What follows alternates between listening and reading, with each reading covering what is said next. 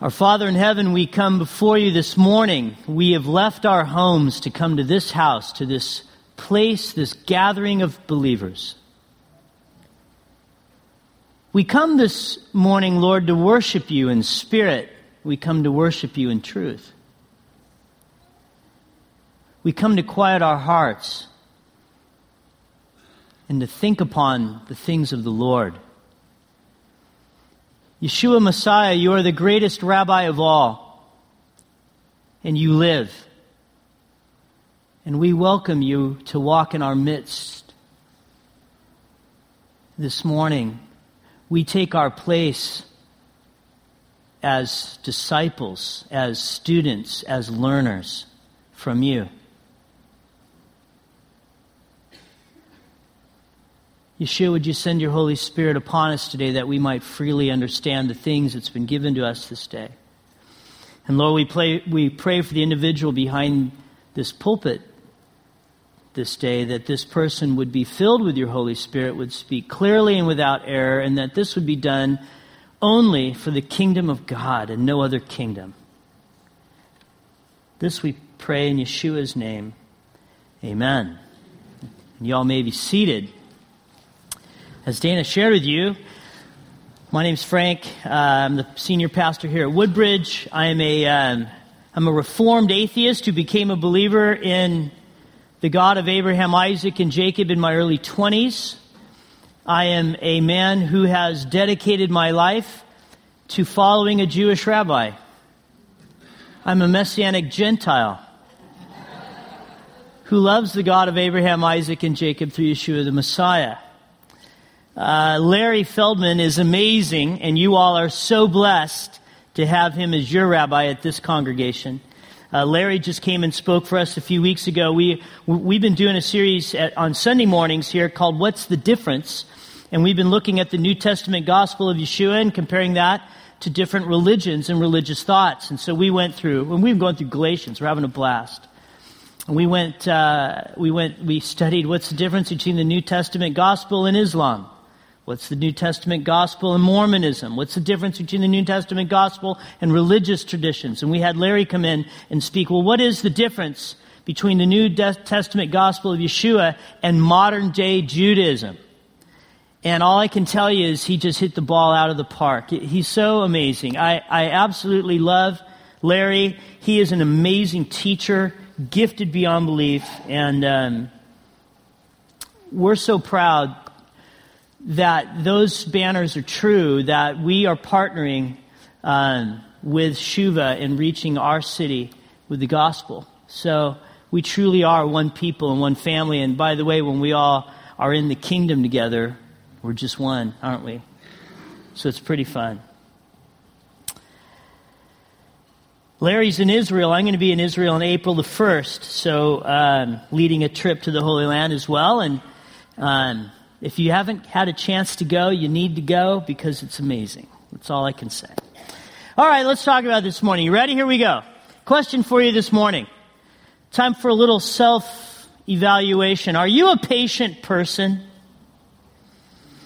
On a scale of 1 to 10, 10 being the best and 1 being the worst, what number would you give yourself as a patient person? Now let me, let me just read for you. You ready? This is the Webster's dictionary that speaks of patience. Patience is the ability to wait for a long time without becoming annoyed or upset. The ability to remain calm and not become annoyed when dealing with problems or with difficult people. Let me ask you this question again. Are you a, a patient person? What number would you give yourself? Here's, here's a fun one. What number do you think your family members would give you? Or your neighbors? Or your work associates? Would they give you a higher number than you would give yourself for patience? Or a lower number? Now let me ask you this, and I'm assuming something this morning. I'm assuming that most of you in here have read Yeshua. I'm assuming that most of you this morning have studied the life and the ministry of Yeshua. Let me ask you this. Do you think Yeshua was and is a patient person? On uh, uh, what scale would you give Yeshua as a patient being? What do you think? Scale 1 to 10. 1 being worst, 10 being best. Now, now obviously, we read in the scriptures that to be filled with the Holy Spirit, so when the Spirit of God comes and dwells within all of us, the fruits of the Spirit is what? Patience. And Yeshua being filled with the Holy Spirit at baptism, right? The Jordan River. Yeshua is an incredibly patient being. But can you think of times when Yeshua's patience ran just a wee bit thin? When? Do you think uh, the Monday before his death, when he, gra- he went into the temple and he grabbed the table that had the cash on it, and what does he do? Flips it in the air, right? Throws the money all over the place, and he says, It is written, right? The house of the Lord shall be a house of prayer, and you've made it a den of robbers. Would you say his patience just got a little thin that day, right? Or the next day. See, he goes back the next day. And the religious leaders of the day have got to shut this dude down, and so they try to trap him. And they, that's the day of great testing. And at one point, Yeshua says, Woe to you, scribes and Pharisees, you hypocrites, you actors. You actors. Actually, it's a great text. Maybe we should read it because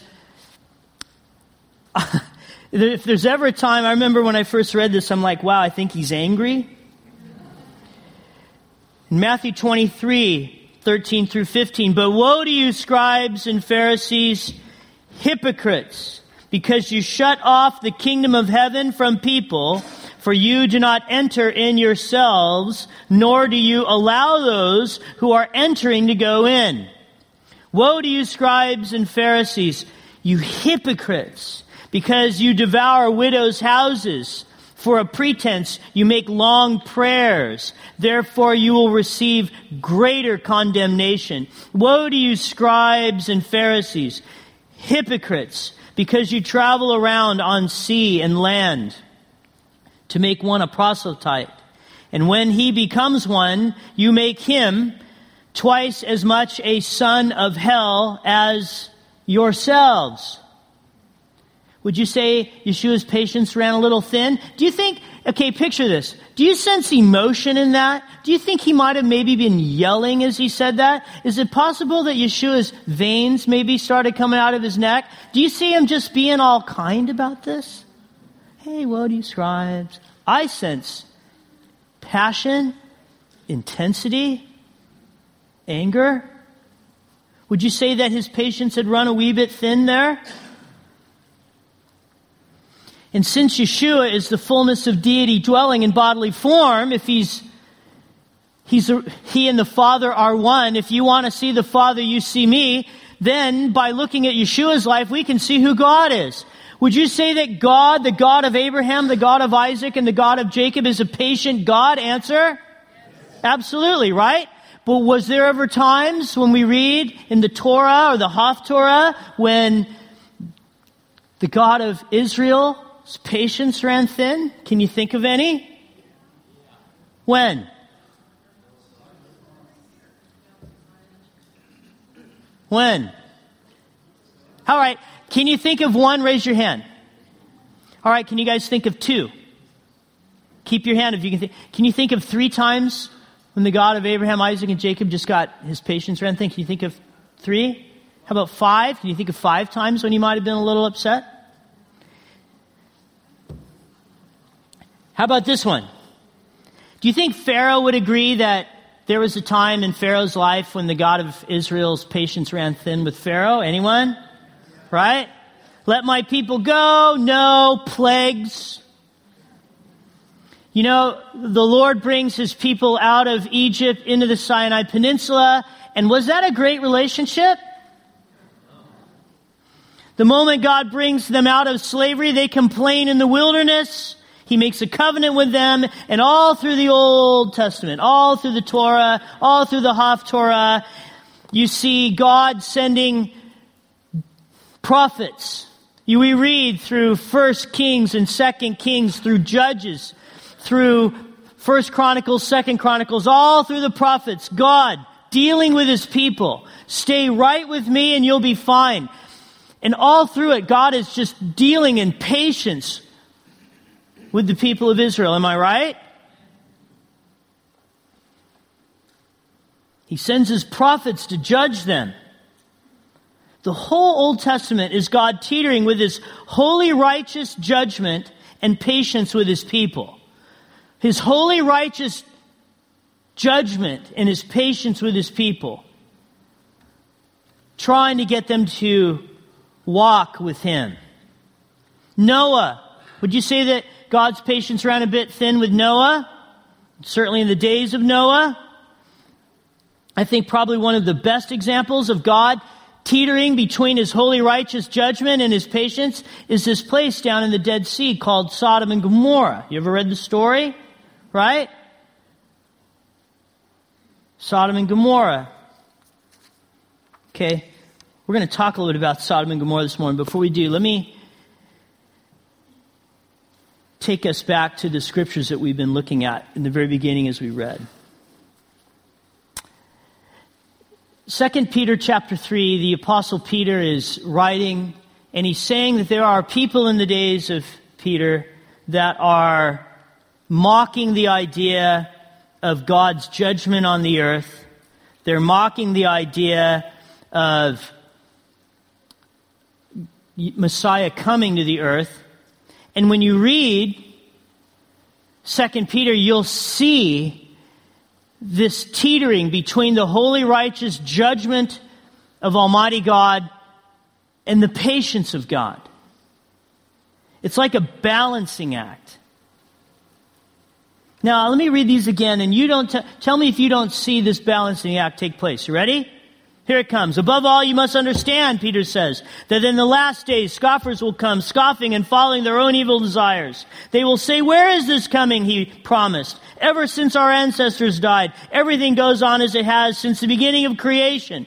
But they deliberately forget that long ago by God's word, the heavens came into being and the earth was formed out of water and by water.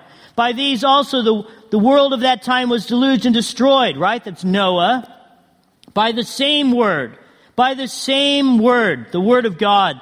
The present heavens and earth are reserved for fire, being kept for the day of judgment and the destruction of the ungodly, right?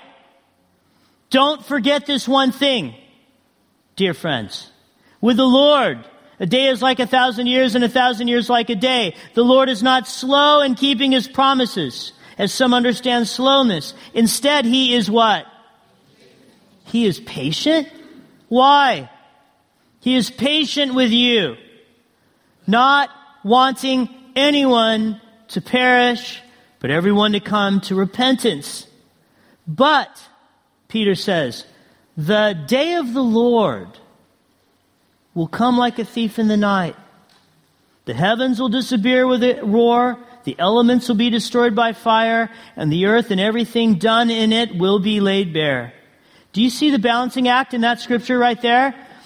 You see the patience of the Lord God Almighty, and yet you see his holy righteous judgment is coming. It's not if, it's just when. Do you get that? Do you see this?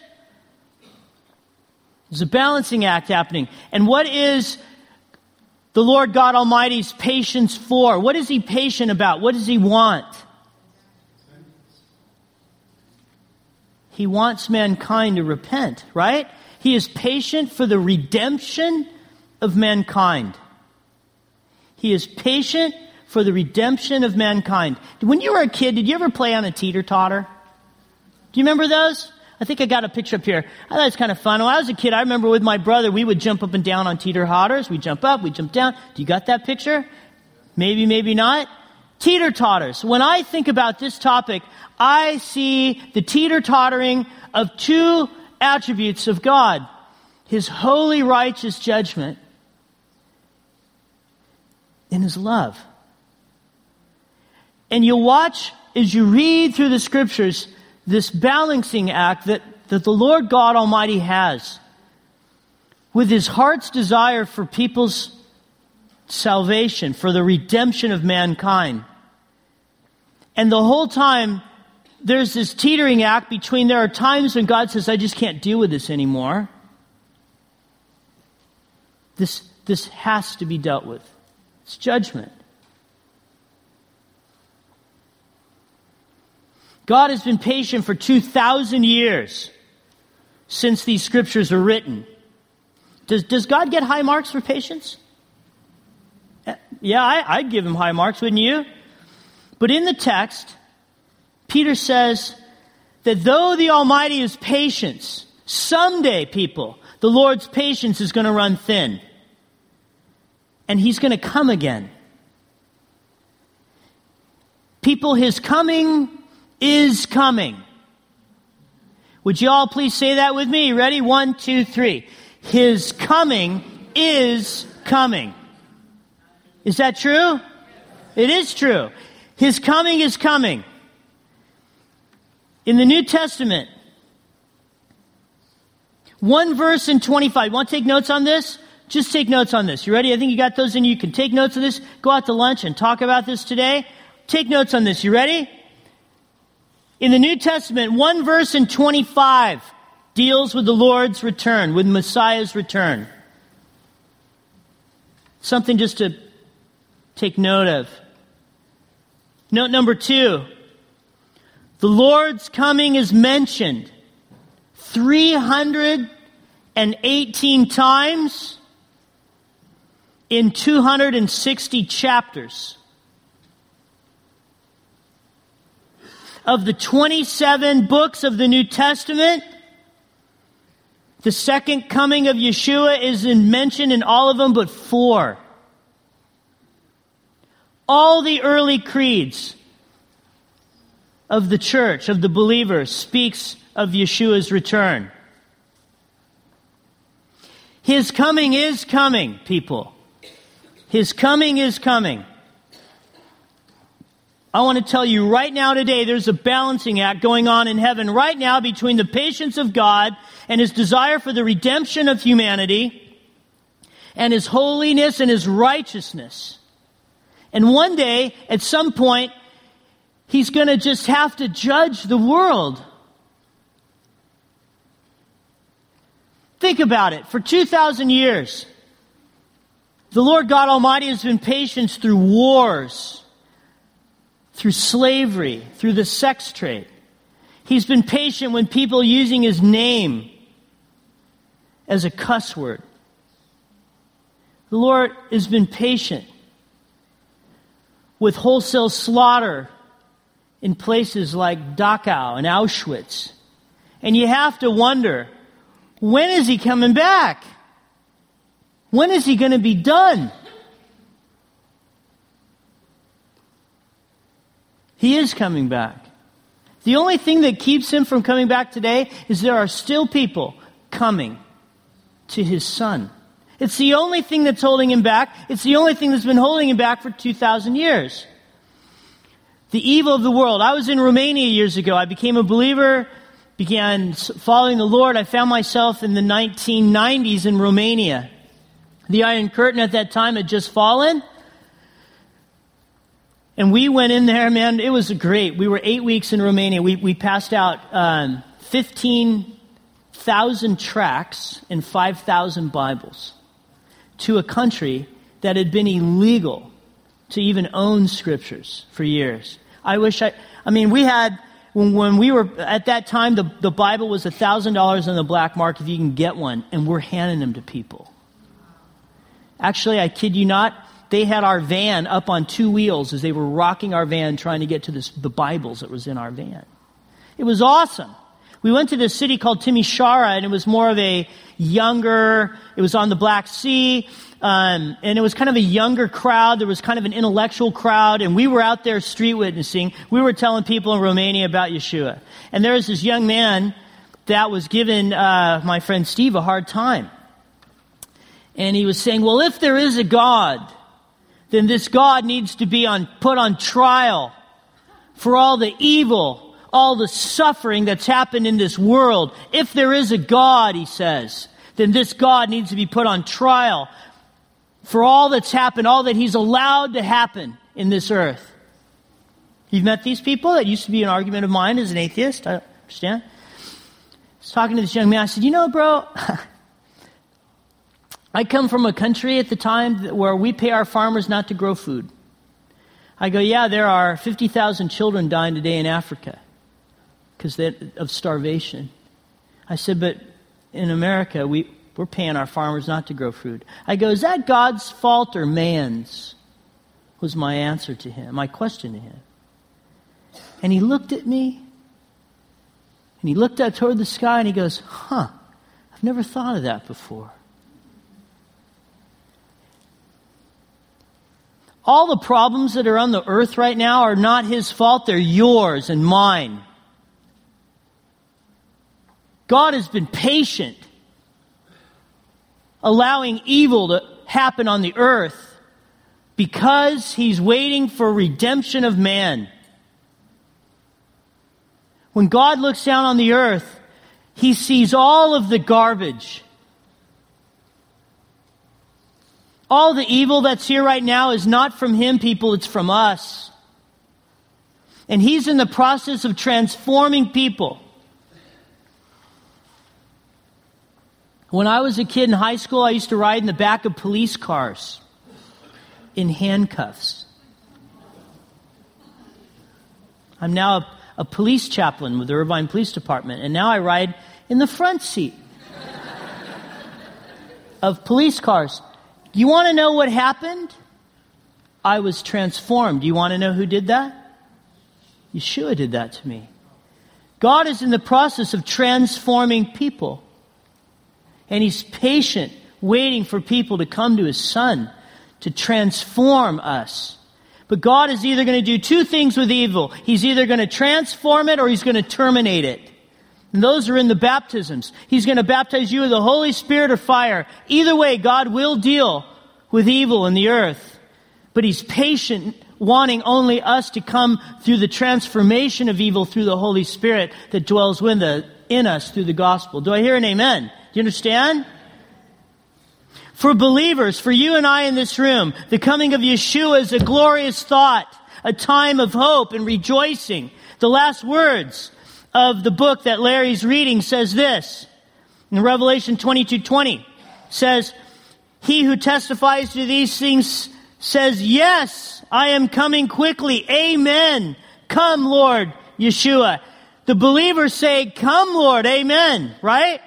But there's a sober side to Yeshua's coming as well, friends. For it also means the beginning of Messiah's judgment on the earth as he calls people and nations to accountability. The day that, that the, the mighty hand or the, the, the, the, teetering that God does brings his son back, all of us in here that have believed in Yeshua are going, Amen. But all of the people on the earth, they ain't saying amen. Because at that time comes a day of judgment when God begins dealing and bringing accountability to all people on the earth. The Apostle Paul wrote these words to the Athenians in Acts 17, verses 31. He says, For he, for God, has set a day when he will judge the world with justice by the man he has appointed he has given proof of this to everyone by raising him from the dead. Now, people, that's a sobering thought. That's a fact. That one day, one day God is going to judge the world and all in it, past, present, and future, right? And we will all answer for what we have done, and we shall all be judged, either on the basis of our own righteousness, which in, in by the way, you're toast, or you'll be judged upon the righteousness of the one who came and hung on a cross for you. In 2 Corinthians chapter 5 it says, "He who knew no sin became sin on our behalf that we might become the righteousness of God." That's a great transaction by the way. I'm sin, he's righteous, he who knew no sin becomes my sin that I become his righteousness?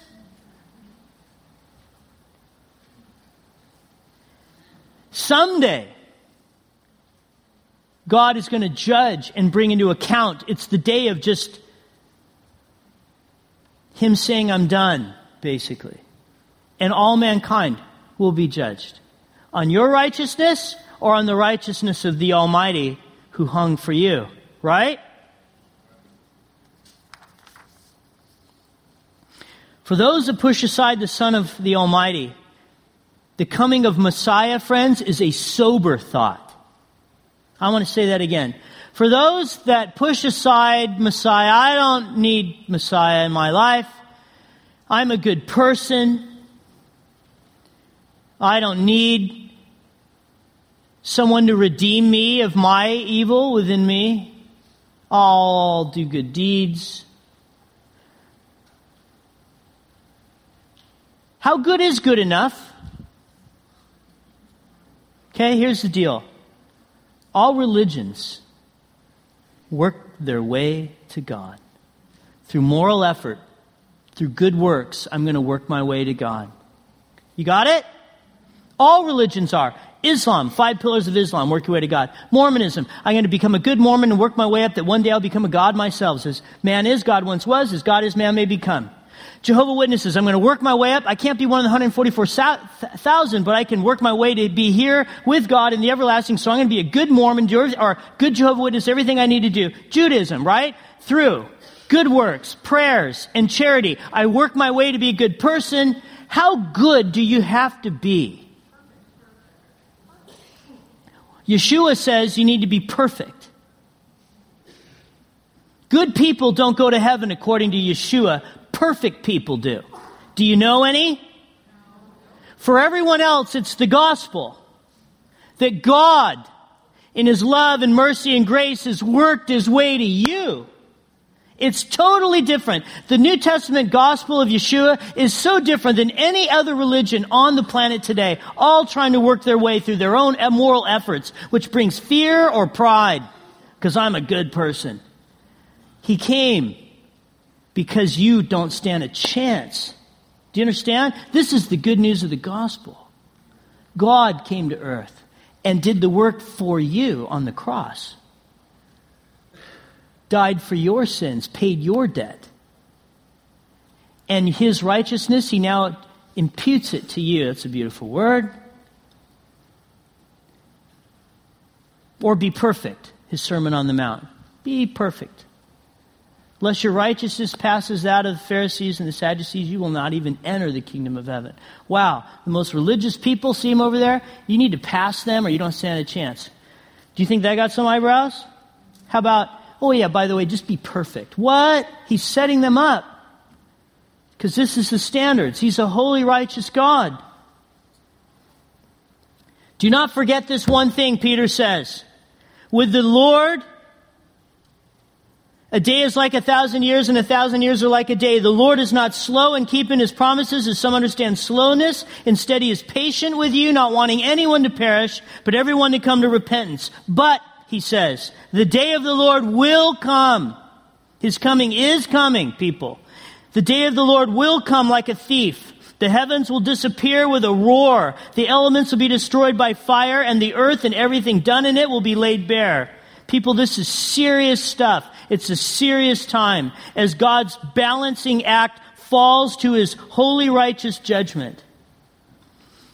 The word, there's a phrase in the Bible called the day of the Lord, and you need to really study it if you haven't had the opportunity to. Because it's a specific set of words, and you can take notes on this, you can have fun with this. The day of the Lord, the phrase the day of the Lord is found 14 times in the Torah and the Haftorah in the Old Testament and it's found five times in the New. The day of the Lord. 14 times in the Old Testament, five times in the New. You got it? The day of the Lord, what is it? It's an extended period of time of God's judgment on the earth. Larry's teaching through it right now in Revelation. What is the day of the Lord? It's an extended period of time of God's judgment on the earth, beginning with the tribulation and including the events of the second coming of Messiah. It's a time of judgment. The day of the Lord is a time, it's a unit of time of judgment. Listen to Ezekiel 30, verse 3. For the day is near. The day of the Lord is near. A day of clouds. A time of doom for the nations. Sound like a happy time? Isaiah, the great prophet Isaiah said this in Isaiah 13:6, "Wail, cry, weep. Why? For the day of the Lord is near. It will come like destruction from the Almighty. It's a time in the future, people, when God's incredible patience runs out and He in His holiness, in His righteousness, just can't let this go on any longer. Now, check this out. And I think this is beautiful. In a few weeks, I'll be in Nazareth myself. Yeshua goes to Nazareth one day, and his fame is just spreading. He is uh, doing a lot of miracles down by the Sea of Galilee. He comes home. The uh, famous kid comes home. And on Saturday, Shabbat, he goes into the synagogue, and they honor him and say, Would you like to come up and read scripture for us? So he goes into the Torah closet, grabs the scroll of Isaiah, and rolls the scroll out, right? This guy knew his scriptures. Check this out. Yeshua returning to Galilee in the power of the Spirit, Luke 4, 14 to 21. Yeshua returned to Galilee in the power of the Spirit, and news about him spread through the whole countryside. He's famous. He was teaching in their synagogues, and everyone praised him. He went to Nazareth, where he had been brought up, and stood on the Sabbath. And on the Sabbath day, he went to the synagogue. As was his custom, he stood up to read. The scroll of the prophet Isaiah. Here you go. You want this one? Handed to him. Unrolling it, he found the place where it is written. It's Isaiah 61, I believe. The Spirit of the Lord is upon me because he's anointed me to proclaim good news, gospel, to the poor. He has set me to proclaim freedom for the prisoners, recovery of sight for the blind. He's doing this. To set the oppressed free, to proclaim the year of the Lord's favor. And he stops then he rolled up the scroll, gave it back to the attendant, sat down. The eyes of everyone in the synagogue was fastened on him. And he began by saying to them, Today this scripture is fulfilled in your hearing. Do you know what he stopped just short of? If you read Isaiah 61, he says, I come to declare the favorable year of the Lord. Do you know what the next words say? And the day of the vengeance of our God. The favorable year of the Lord and the day of the vengeance of our God. He doesn't mention the day of the vengeance of our God. He reads, stops, rolls it up, and in that comma, 2,000 years have been waiting. We live in the age of the favorable year of the Lord. We live in the age of God's patience and God's mercy. We live in an age of grace, of unmerited favor.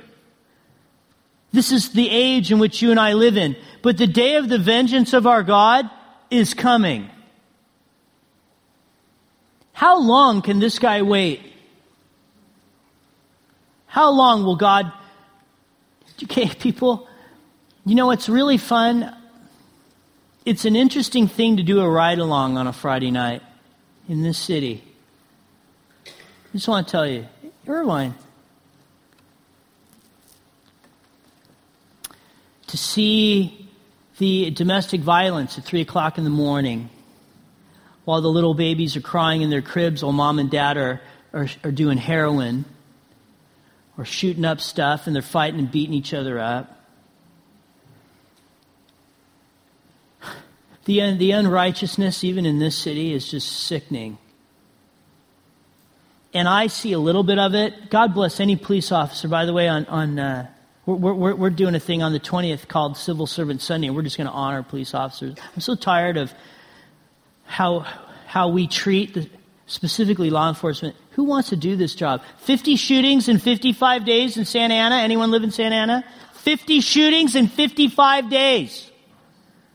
They have like openings for 60 some police officers and no one wants to do it. Would you?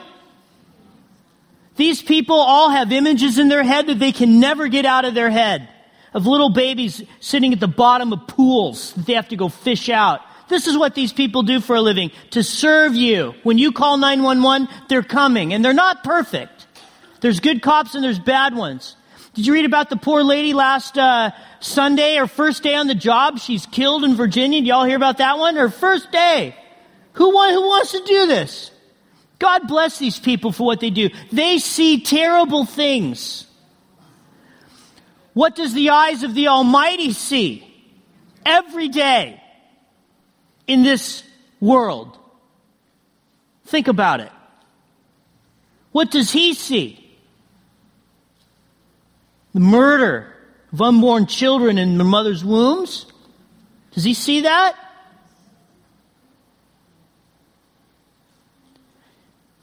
Think about it. God sees this and he does nothing? He's never coming back. Yes, he is. Well, why hasn't he? He's really patient. He's an incredibly patient being because he wants the redemption of humanity. His son hung on a cross. Not because he was bored. For God so loved the world that he gave. He gave. Someday, God's just going to say, I'm just done. Just like Jesus, Yeshua, flipping tables over. I'm done. Just like the Lord gone, uh, Noah, build a boat. I'm done. Here's a great one. Sodom and Gomorrah is a nice little place down by the Dead Sea. We read in Genesis that God comes and visits Abraham, right? Abraham's chosen. So a theophany happens. It's what we theologians call a theophany. A theophany happens the Lord God Almighty shows up with two angels. He says, Isaac, uh, he says, you're going to have a son next year, Isaac. The line of the Messiah is coming, and it's going to be through the physical line of Abraham. So if you take a little peek over there, you'll see in Genesis God's promise to Abraham. And through the seed of Abraham, all the nations of the world will be blessed. Through Yeshua, as Larry says, uh, the Messiah is not just for me, he's for you Gentiles too. I love that. Salvation comes from the Jews. It's a promise through Abraham.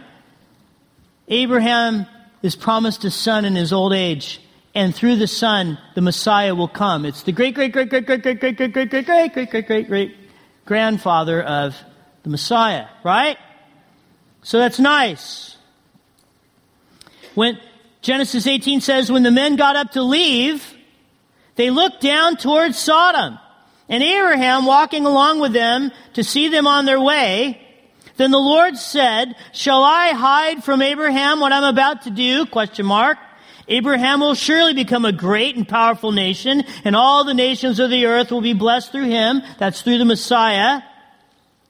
For I have chosen him, God says, so that he will direct his children and his household after him to keep the way of the Lord by doing what is right and just, so that the Lord will bring about for Abraham what he has promised him.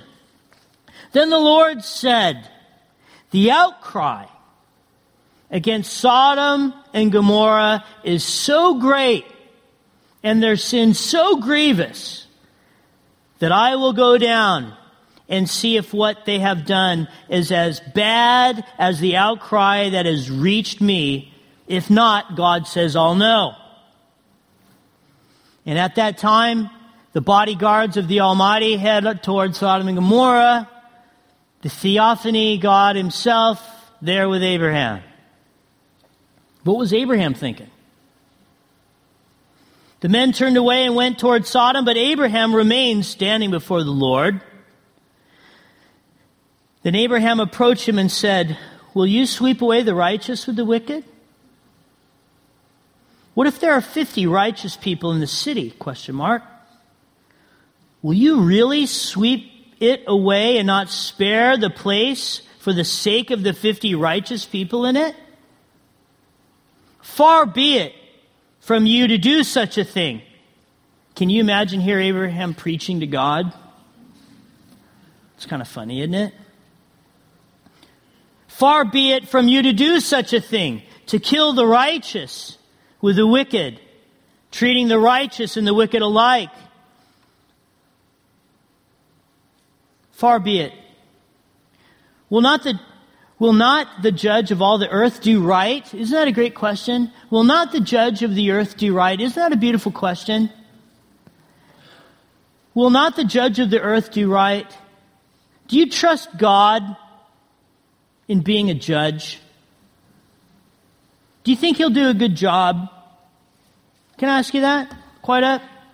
Do you think God the God of Abraham, the God of Isaac, the God of Jacob, the beginning and the end, the Alpha and the Omega. Do you think that God is a good judge? Do you think he'd, he'd do a good job? See, Abraham has a little bit of anxiety, doesn't he? Abraham is saying, You're going where? You're going over there, really? Have you heard what's going on over there? Do you think Abraham knew what's going on over there? Hey, Lord, what if there are 50 righteous? Will you save the place? Sounds like he totally knows what's happening in that place, right? If you read the text, Abraham goes 50, then he goes down to 40, then 30, then 20, then 10. Where is the dividing? You know what he's doing? He's basically saying, on your scales, what tips your scale? Between your patience and your righteous judgment? 50? 40? 30? Okay, how about, how about, how about 20? He's, he's, he's trying to figure out what I'd love to know, to be straight up. When God's on this teeter totter between his patience and his righteous judgment, what tips him? What pushes him over? Where's the dividing line of holding God back? It's a great question when you think about it. They got down to 10, and, you, and y'all know what happens, right? Do you guys know the story? Angels go into Sodom and Gomorrah, right? And they try to rape the angels, the young and the old men come up to these young guys. They didn't know they were angelic beings. And they try to rape these guys.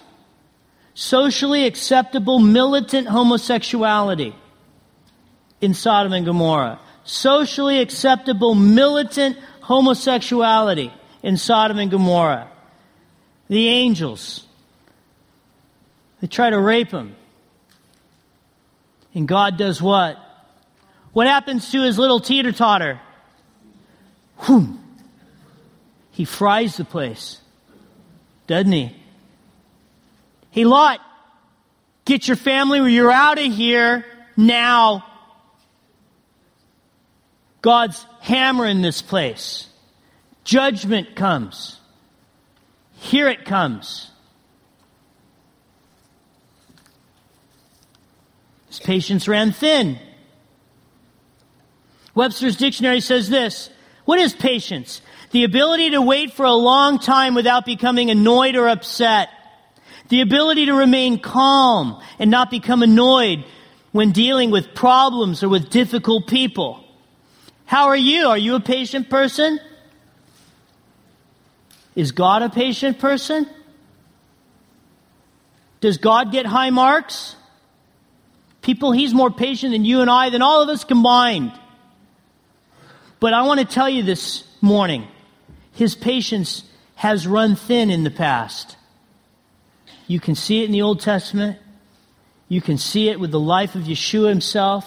And I just want to share this with you. A day cometh when his patience is going to run thin again. And when it happens, run.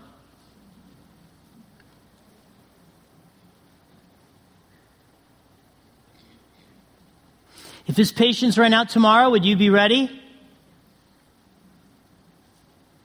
If Yeshua came back tomorrow, would you be ready? When the Lord God Almighty sees you, what does he see? Have you accepted his son? Does he see you in righteousness? Or does he see you in unrighteousness? The only reason why there's a lady in our congregation, it's been great. Had a Muslim man come because we did a series. We're doing the series, right? So they invited this man to come, lady in our congregation. Hey, we're, we're doing a series on comparative religions. Oh, I'd like to study that. Great. he came the first week, and we talked about the gospel itself. He says, Oh, I'm starting to understand what you Christians believe. Did us the next week, Islam. What's the difference between the New Testament gospel? Remember, the gospel is God and His love, mercy, and grace. God comes and does all the work, comes to you. It's different. Islam. Yeshua is just a prophet. He's not the Son of God. He didn't die on the cross for your sins. You're all still in your sins. And so, and actually it says in the Quran that you all have scales and God will measure your goodness or what have you based on your scales. And the only thing you can do good to make God hopefully like you is do the five pillars of Islam. You guys got this? Right? So if you're a good Muslim and you do the five pillars of Islam, hopefully when you die your good deeds will outweigh your bad deeds and maybe God will let you in. So this man comes. Here's the message. Out in the courtyard, right out there in the foyer after the service, I was talking with him and five other Muslim people for, for an hour after the service. It was great. Two, two of them would become believers in Yeshua, and three were searching. Wonderful, right? There's this, there's this lady I won't tell you her name. She's coming, and she's a Muslim, and she's been coming and hanging out with our congregation. Guys, on Sunday mornings, we have people from 23 different countries in this place. If you notice, the city of Irvine is just an international city. It's awesome. People are coming and hearing the gospel. I don't need to be a missionary going there. They're here. It's awesome, right? This, this young lady from Iran has come and she's in our congregation. She's been coming for about a year. Last fall, she says, Pastor Frank, I've quit praying to Allah and I'm now praying to Yeshua. Right? Right? I said, she goes, but watch this. She says, but I'm still a Muslim. And I said, I welcome your spiritual journey. Okay? You're on your spiritual journey. So we are now in this series, right? And what's so amazing about this young lady is she's in our growth groups. So we talk about the sermon in growth groups. Um, 171 people talking about what I'm teaching on Sundays. And she goes to one of these groups. And she's not happy in her growth group on Tuesday night because I said that good people don't go to heaven, only perfect people do, and she was mad at me for that. And then she began defending Islam in her growth group. So the whole growth group, like 14 people, versus her. And she was not pleased. And just so happens that I go visit all these groups, and I was that group the next week. And the leader says, I don't know if she's going to come back. I think she was kind of upset. And she walked in the door. And guess who sits next to her during the discussion? Do you think she felt like the principals come to sit next to her, you know, pastor now, and she and she's quiet? And finally, afterwards, when it's over, she, her and I had this long talk. I said, You've been praying to Yeshua, right? But you've been praying to the Yeshua of the Quran, haven't you? And she said, Yes. Yeshua is mentioned 91 times in the Quran. He's a prophet. Didn't die on the cross, prophet. And I was telling this lady, because now she's meeting the true Yeshua, right? The third person of the triunity of the Godhead, and she is just on this journey. And I was telling this woman, I said, You know, you're in a really bad place right now. And she goes, Well, what do you mean? I go, Are you a good Muslim? I said, have you ever read the Quran? She goes, I had, I was in, raised in Iran. They teach us to read Arabic because you're only allowed to read the Quran in Arabic. And so I tried to read Arabic I, and I never, I go, so how's your Arabic? She goes, terrible. I go, have you ever read the Quran? She goes, I read it once in Farsi. That's her native language, okay? I said, are you a good Muslim? And she looks at me because she's not. She's not doing any of the five pillars of Islam. I said, You're in a really tough place right now. Because if you embrace Islam, you're in trouble. Because the scales say that you aren't going to heaven. Am I right? And she nodded her head. I go, You believe from the Quran that Yeshua is a prophet? She goes, Yes. And I, and I go, and right now, as you sit, you're not in good standing with Allah, are you? And she nods her head no. And I go, I've got great news for you. Yeshua is the second person, the triunity of the Godhead. He is God in human flesh who came to earth. God came to you. And it's not your works, it's His. He came. I got great news for you. He came and died on a cross for all your sins. And friends, all means all, and that's all that all means. Right? This is good news. It's really good news. And I told this young lady, I said, you gotta understand that God jumps on your scales and flips it in your favor for what Christ has done on the cross, right? I go, I got great news. I didn't even let her answer. Because here she is in this state of confusion, of trying to figure out who Yeshua is. Who, i am no longer praying to Allah, I'm now praying to Jesus, right? But what Jesus? That one or this one? He who knew no sin became sin on our behalf that we might become the righteousness of God. It is the greatest transaction that will ever take place.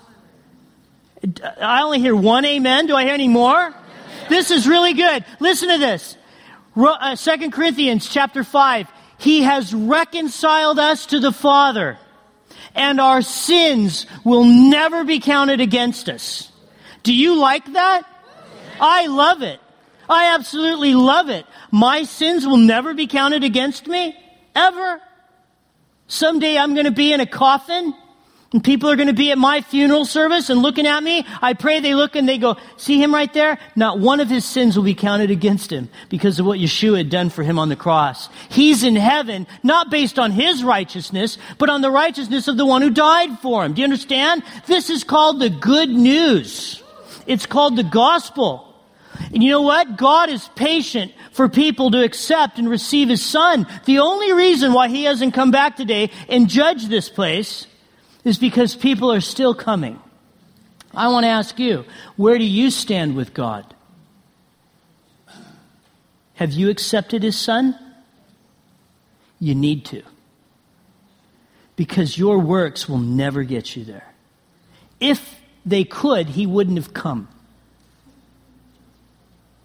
Do you understand? It's the gospel. He's patient, not wanting any to perish, but to all to come to what? Repentance. It's the gospel.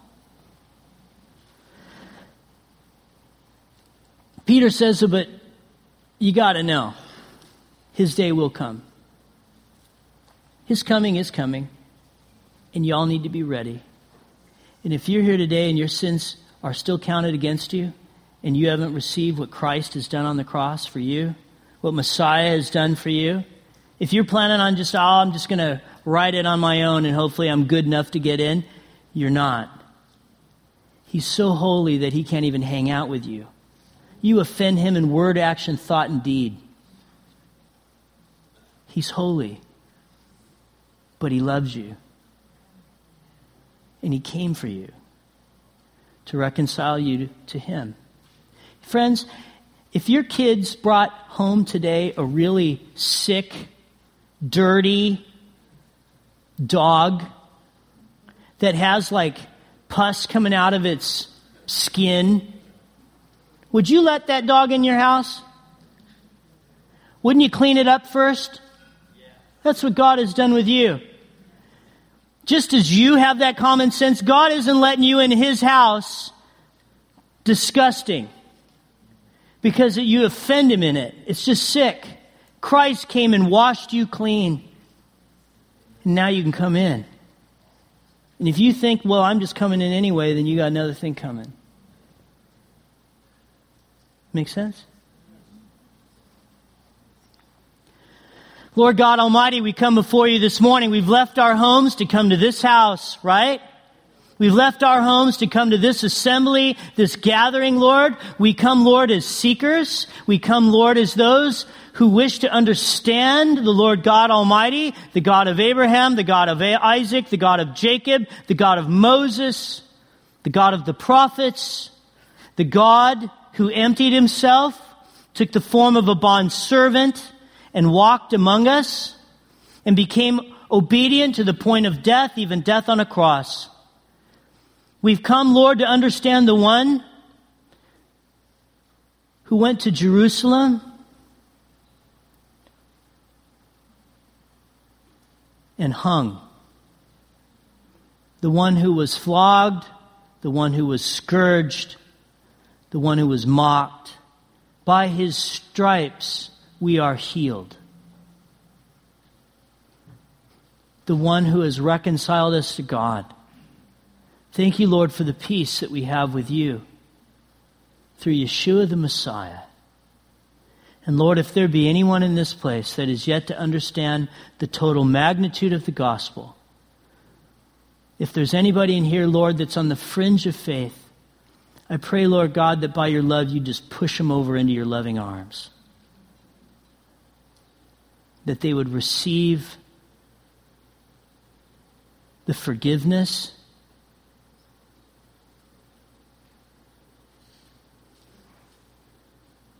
the cleansing,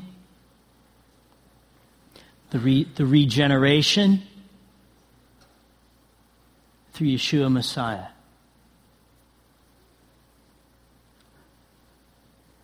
Lord, we who have received this good news celebrate it again this morning. Thank you, Lord, that we can just be at peace with you. We can be at peace with us. Our emptiness, our loneliness, our shame and our guilt, our fear of death, is washed away through the person of Yeshua. And we just rest in you, Lord, and praise you for this glorious day.